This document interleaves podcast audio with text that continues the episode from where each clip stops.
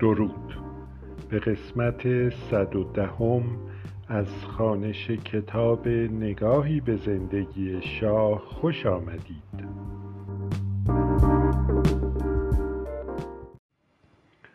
تا آنجا خواندیم که البته به رغم نقشی که سیاست های شاه در رواج موج مخالفت ها بازی کرده بود او اساسا عوامل خارجی و توطعی های آنان را مقصر می دانست. در این حال مردم ایران را هم بیوفا و زود باور می خاند. گاه می گفت مخالفانش مشتی مارکسیست تروریست دیوانه و جانی اند ولی بالاخره در اکتبر 1978 مهر 1357 با هلیکوپتری فراز تهران را دور زد و ابعاد تظاهرات را به چشم خود دید و یک بار نه تنها دل زده که سخت نگران شد. تردیدی نداشت که تنها به تمهید خارجی ها چنین تظاهرات گسترده و منظمی سازمان یافته است. همان شب با سفرای آمریکا و انگلیس دیدار کرد. عصبانی بود. می گفت کشورهای مطبوع دو سفیر مسئول وضعیت ایران هستند. به زبانی تلخ و پرتعنه از دو سفیر پرسید مگر من با شما چه کردم؟ می گفت خیانت غربی ها به او و ایران همسنگ خیانتی است که در کنفرانس یالتا صورت پذیرفت و بخشهایی از اروپای شرقی به استالین واگذار شد. در سال 1357 شاه و بسیاری دیگر از مقامات عالی رتبه رژیمش ارزیابی اقراق‌آمیزی از قدرت آمریکا و انگلیس داشتند.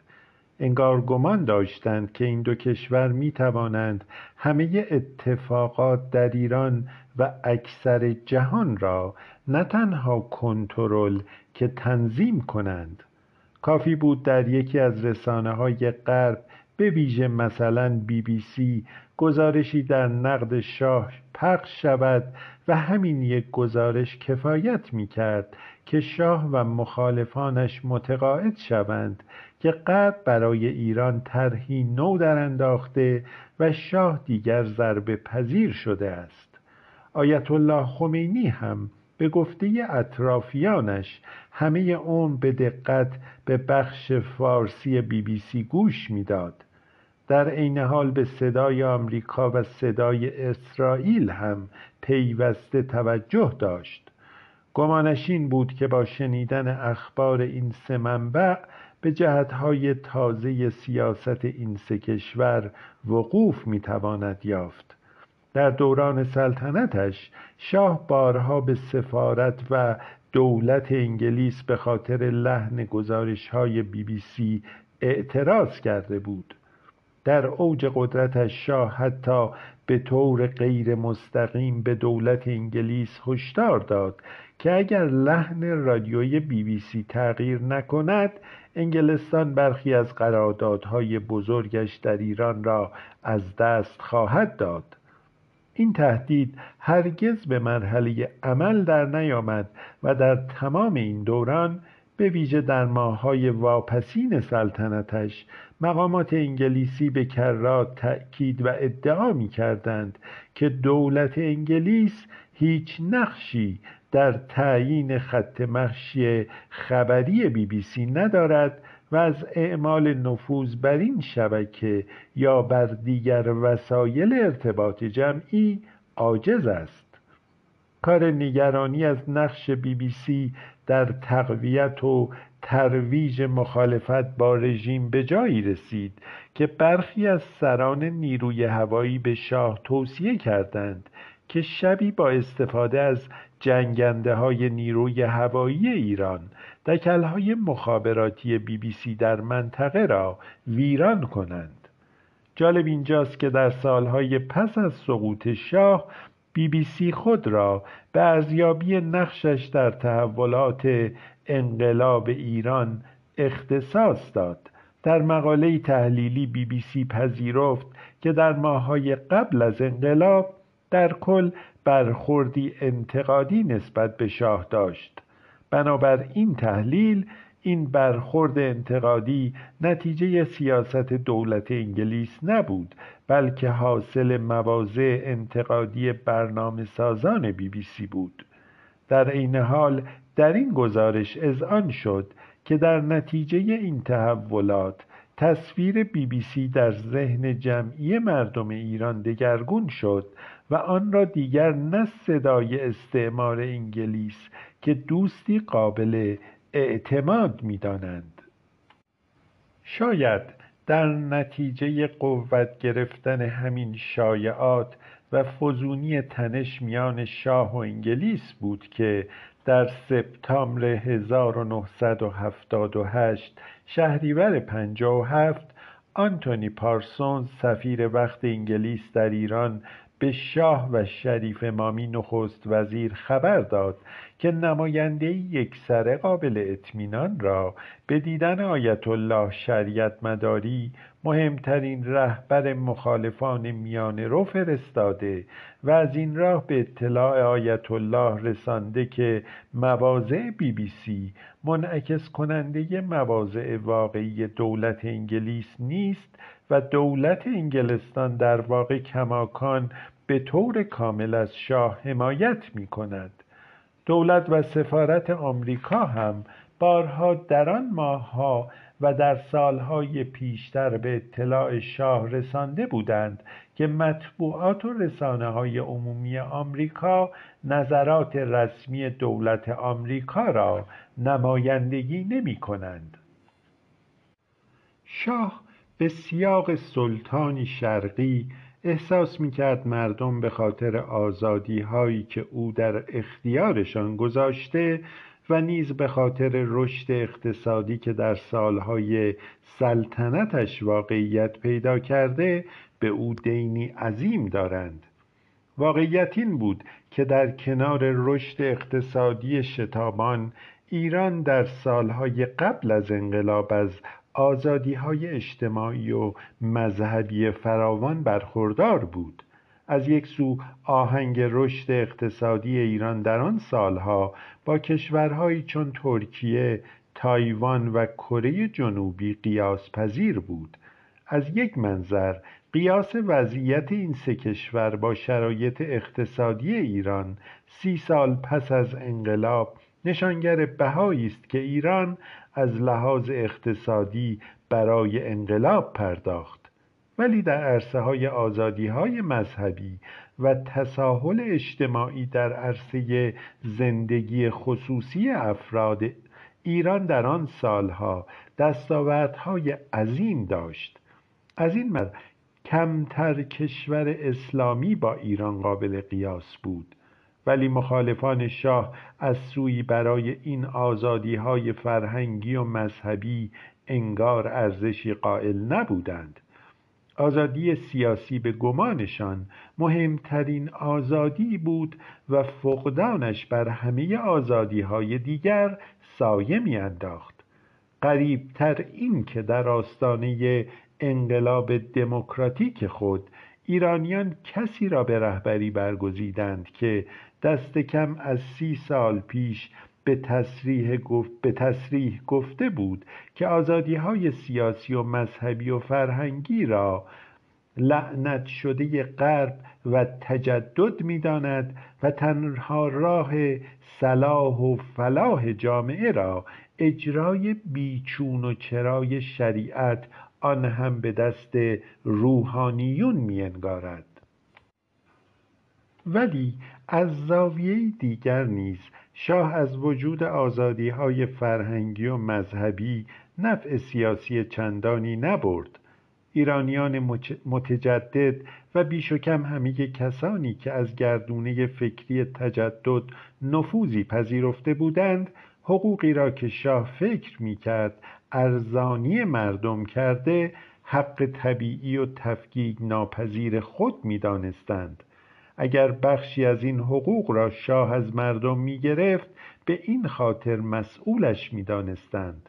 در مقابل احترام به این حقوق را وظیفه طبیعی دولت می‌دانستند به قول کسی که در آن ماههای آخر سلطنتش شاه را مرتب می‌دید او حال و هوای مردی را داشت که به زنی عاشق بود و هر آنچه را داشت در اختیار زن گذاشته بود و ناگهان به این نتیجه رسیده بود که زن به او وفادار نبوده است.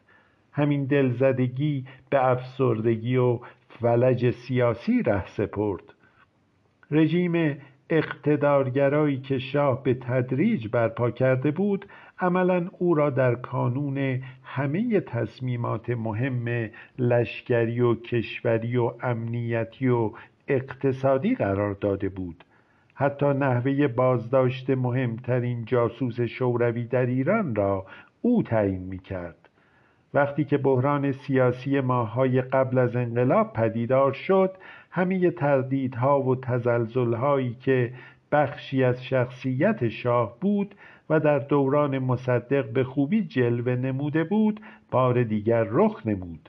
به علاوه قرص هایی که برای درمان سرطانش می‌خورد این خصوصیات را صرفا تشدید می‌کرد.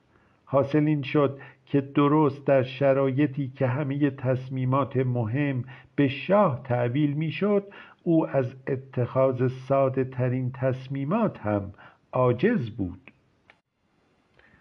اما چند واقعیت مهم اوضاع ایران پیش از انقلاب را متفاوت از ماههای قبل از 28 مرداد می کرد.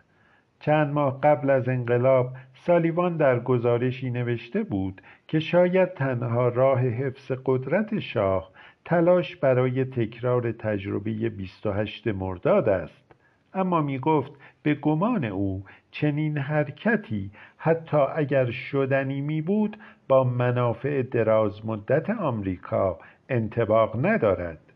به علاوه در آستانه 28 مرداد شاه از حمایت ارتش بخش مهمی از طبقه متوسط و بازاریانی که از نفوس کمونیست ها حراسناک بودند و بالاخره از حمایت بخش اعظم روحانیت تشیع برخوردار بود. در سال 1978 اوضاع متفاوت بود. حتی روحانیون میان روی که مخالف برافتادن سلطنت بودند جرأت حمایت علنی از شاه را نداشتند. طبقه متوسط و نیز سرمایهداران ایران فاقد اراده سیاسی واحدی بودند. از مدتها پیش شرط موفقیت اقتصادی در ایران بیعت سیاسی با اقتدار شاه بود. به همین خاطر حتی سرمایهدارانی که همه ثروت انباشته خود را در خطر می‌دیدند توان و تشکل مبارزه با مهار بحران را نداشتند. ارتش هم از سوی یک سر تابع و وابسته به فرامین شاه بود و از طرف دیگر صفوف آن از مدتها پیش از افسرانی که جرأت و محبوبیت کافی برای عمل مستقل داشتند یک سر خالی شده بود. مهمتر این که در اواخر سال پنجاه و هفت حتی ارتش هم یک پارچگی خود را از دست داده بود. از یک طرف در آذر ماه 1357 سفارت آمریکا و انگلیس هر دو از نشانهای تقیان و چند دستگی در میان عمرای ارتش خبر دادند. برخی از این عمرا حتی از شاه به سفارتهای آمریکا و انگلیس شکایت و گله می کردند می گفتند رضا شاه از جنم دیگری بود و اگر کماکان قدرت را در دست می داشت وضعیت کنونی هرگز رخ نمی‌داد. در هفته های آخر سلطنت شاه سفارت های آمریکا و انگلیس بران شدند که به طور مستقیم با رهبران مخالفان وارد مذاکره شوند در واقع می توان گفت که از اواخر اکتبر 1978 آبان ماه 1357 سیاست هر دو کشور در قبال ایران و شاه تغییر کرد. باید به خاطر داشت که هر دو قدرت غربی نگران نفوذ شوروی در ایران بودند. می‌خواستند به هر قیمت از بروز جنگی داخلی که به گمانشان آب به آسیاب کمونیست ها میریخت جلوگیری کنند. به همین خاطر در آبان 1357 جیمز کالهان نخست وزیر وقت انگلستان از سرویس اطلاعاتی انگلیس خواست که ارزیابی سریح خود را از توان شاه برای ماندن بر تخت سلطنت با دولت در میان بگذارد. در گزارشی که در هشت آبان تقدیم نخست وزیر انگلیس شد دستگاه های اطلاعاتی انگلیس به این نتیجه رسیدند که کار شاه تمام است و نجاتش از این بحران ممکن نیست. با تکیه به همین گزارش نخست وزیر انگلستان در نامه‌ای به وزیر امور خارجه دستور داد که دولت باید در پی یافتن بیمه دیگری برای منافع انگلستان باشد. به دیگر سخن شاه رفتنی است و انگلستان باید با مخالفان از در آشتی درآید. بیش کم در همین زمان دولت کارتر هم به نتیجه مشابه رسید. دولت آمریکا برای یافتن بیمه دیگر در واقع از چند جانبه وارد کار شد و از طرفی در فرانسه با آیت الله خمینی و اطرافیانش وارد مذاکره شد. به توازی در تهران نیز طرفداران آیت الله با مقامات سفارت آمریکا مذاکره و گفتگو می کردند به علاوه کارتر هویز را به ایران فرستاد که عمرای ارتش را از انجام کودتای نظامی حذر دارد. مهمتر که در تهران هویزر به همراهی و همکاری ژنرال گست رئیس مستشاری آمریکا در تهران با سران ارتش در تماس بودند و در صدد بودند اسباب تماس عمرای ارتش و نیروهای طرفدار خمینی را فراهم کنند. در واقع این تلاش ها بود که نتیجه تماس ها و نتیجه گیری هایی بود که در پاریس و واشنگتن صورت گرفته بود. شاه که هویزر بی مشورت با او به ایران آمده بود از فعالیت های ژنرال آمریکایی خبردار بود. وقتی برخی از مشاورانش از جمله اردشیر زاهدی توصیه کردند که بلافاصله هویزر را از ایران اخراج کند شاه حاضر نشد. حتی اعتراض رسمی هم نکرد. تماس های هویزر با ارتش و مذاکرات دولت آمریکا و سفارتش در تهران با مخالفان ادامه پیدا کرد. دولت آمریکا در آغاز بحران رقبتی به تماس با آیت الله خمینی نداشت. ولی وقتی سرنوشت شاه محتوم به نظر می رسید آمریکا بران شد که به طور مستقیم با آیت الله تماس برقرار کند و از چند و چون نظریاتش اطلاعاتی کسب کند. هم او در پاریس و هم طرفدارانش در تهران به سوالاتی که آمریکایی ها طرح کرده بودند و بیشتر بر سبیل پرسشنامه بود پاسخ دادند. گرچه متن خود پاسخها هنوز در اسناد آمریکا قابل دسترس نیست ولی جمعبندی مقامات آمریکایی از این پاسخها را می‌توان سراغ کرد. به گفته این مقام ها پاسخها در حد پاسخهای متعارف جهان سومند. در یک کلام به توازی سخنان آیت الله خمینی در دوران پاریسش که دائم وعده دموکراسی می‌داد در پاسخ به پرسش های آمریکایی هم نشانی از ولایت فقیه نمی‌توان دید. پیش و کم در همین هفته ها بود که سالیوان هم از تهران قرائت خود از تاریخ تشیع و چند و چون اندیشه سیاسی آیت الله خمینی را برای دولت آمریکا ارسال کرد. در گزارشهایش در این زمینه سالیوان نه تنها می گفت آمریکا باید به باور نکردنی ها باور کند بلکه باید به فکر ایرانی بدون شاه باشد. البته شکی نمی‌توان داشت که جنبشی که شاه را برانداخت در جوهر خواستها و شعارهایش دموکراتیک بود. می‌گویند از سی و هشت میلیون جمعیت آن زمان ایران یازده درصد در این جنبش مشارکت کردند. در مقابل در انقلاب فرانسه تنها هفت درصد و در روسیه نه درصد جمعیت در انقلابهای آن دو کشور شرکت داشتند. شعارها هم به شکلی غیر قابل شبهه دموکراتیک بود. بین 38 تا 50 درصد شعارها صرفا علیه شاه بود. 16 تا 30 درصد هم از شخص خمینی جانبداری می‌کرد. حد اکثر 38 درصد از چیزی به نام جمهوری اسلامی دفاع می‌کرد. حتی یک بار هم در آن زمان ولایت فقیه به سان خواست مردم مطرح نشد.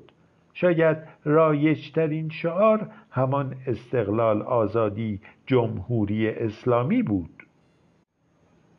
در واقع درست در زمانی که مردم ایران در تلاش حرکتی دموکراتیک بودند و در ماههایی که آمریکا و انگلیس به فکر یافتن بیمه دیگری برای منافع خود برخواستند آیت الله خمینی به ویژه در ماههایی که در پاریس بود و توجه رسانه های بین المللی معطوف سخنانش بود با انضباطی شگفت انگیز از ابراز نظرات واقعی خود درباره ولایت فقیه به سان تنها نوع حکومتی که به گمانش برای اهل تشیع مشروعیت داشت احتراز کرد.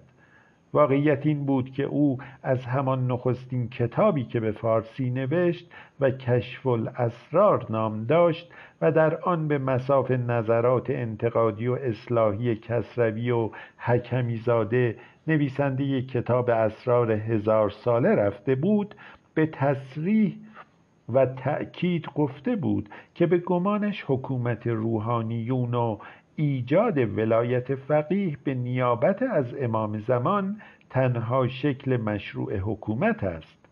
برای او تفاوت چندانی نداشت که حتی در میان فقهای شیعه مفهوم او از ولایت فقیه قریب و نادر بود. او به کرات بر صحت و ثواب نظرات خود تأکید می کرد و آنچه او را در پنهان کردن مقاصد و اهداف واقعیش کمک می کرد این واقعیت بود که آثارش به ویژه بعد از پانزده خرداد من بودند. ایرانیان کمتر فرصت بحث و نقادی این نظرات را پیدا کردند. به علاوه به گمان طیف وسیعی از روشنفکران آن زمان افکار مذهبی دیگر در اصل تجدد محلی از اعراب نداشتند و کتابی چون کشف الاسرار را مستحق نقادی نمی‌دانستند. چون دوران تاریخی این گونه دعاوی به نظرات و به گمانشان به سر آمده بود. بسیاری از همین روشنفکران و جامعه ایران بهای گذافی برای این خودفریبی پرداختند در دوران پاریس برای تقویت ظاهر تازه دموکراتیکش آیت الله خمینی شماری از طرفداران خود را که اغلب در غرب تحصیل کرده بودند و در گروه های مذهبی طرفدار دموکراسی بودند به کار گرفت. آنها به سان نمایندگان و سخنگویان غیر رسمی او بودند. ابوالحسن بنی صد و ابراهیم یزدی و صادق قطب زاده از مهمترین مصادیق این گونه شخصیت ها بودند. اما در همان روزها که در پاریس این ظاهر دموکراتیک تقویت و تلقین می‌شد. در تهران آیت الله خمینی شورایی به نام شورای انقلاب را که هدایتش را روحانیون در دست داشتند مسئول اداره امور روزمره حرکت دموکراتیک مردم کرد. اما نه ترکیب این شورا به شکلی دموکراتیک برگزیده شده بود نه حتی بعد از انقلاب که نگرانی های امنیتی برای مخفی کاری دیگر محلی از اعراب نداشت ترکیب شورا بافتی دموکراتیک پیدا کرد. برخی از اعضای این شورا به ویژه آنها که در نهضت آزادی عضویت داشتند با سفارت آمریکا در ایران در تماس بودند و در همسو کردن دولت آمریکا با اهداف آیت الله خمینی نقشی کلیدی بازی کردند. در نتیجه در نتیجه همین تماس ها بود که سالیوان بالاخره به این نتیجه رسید که جنبش اسلامی که تحت سیطره طرفداران آیت الله خمینی است به مراتب بیش از آنچه گمان می‌رفت متشکل و روشنندیش و توانا در تقابل با کمونیستند. سالیوان حتی متقاعد شده بود که این نیروها چه بسا بتوانند به رغم ظاهرشان چیزی شبیه به دموکراسی غربی ایجاد کنند. مشکل بتوان روایتی خامتر و بیخردتر از آنچه در این گزارش بود سراغ کرد. خامندیشی این گزارش در این حال مستاق غرور حیرت آور سالیوان بود که گمان داشت چند ماه ره صد ساله رفته و تاریخ و هویت تشیع را شناخته است.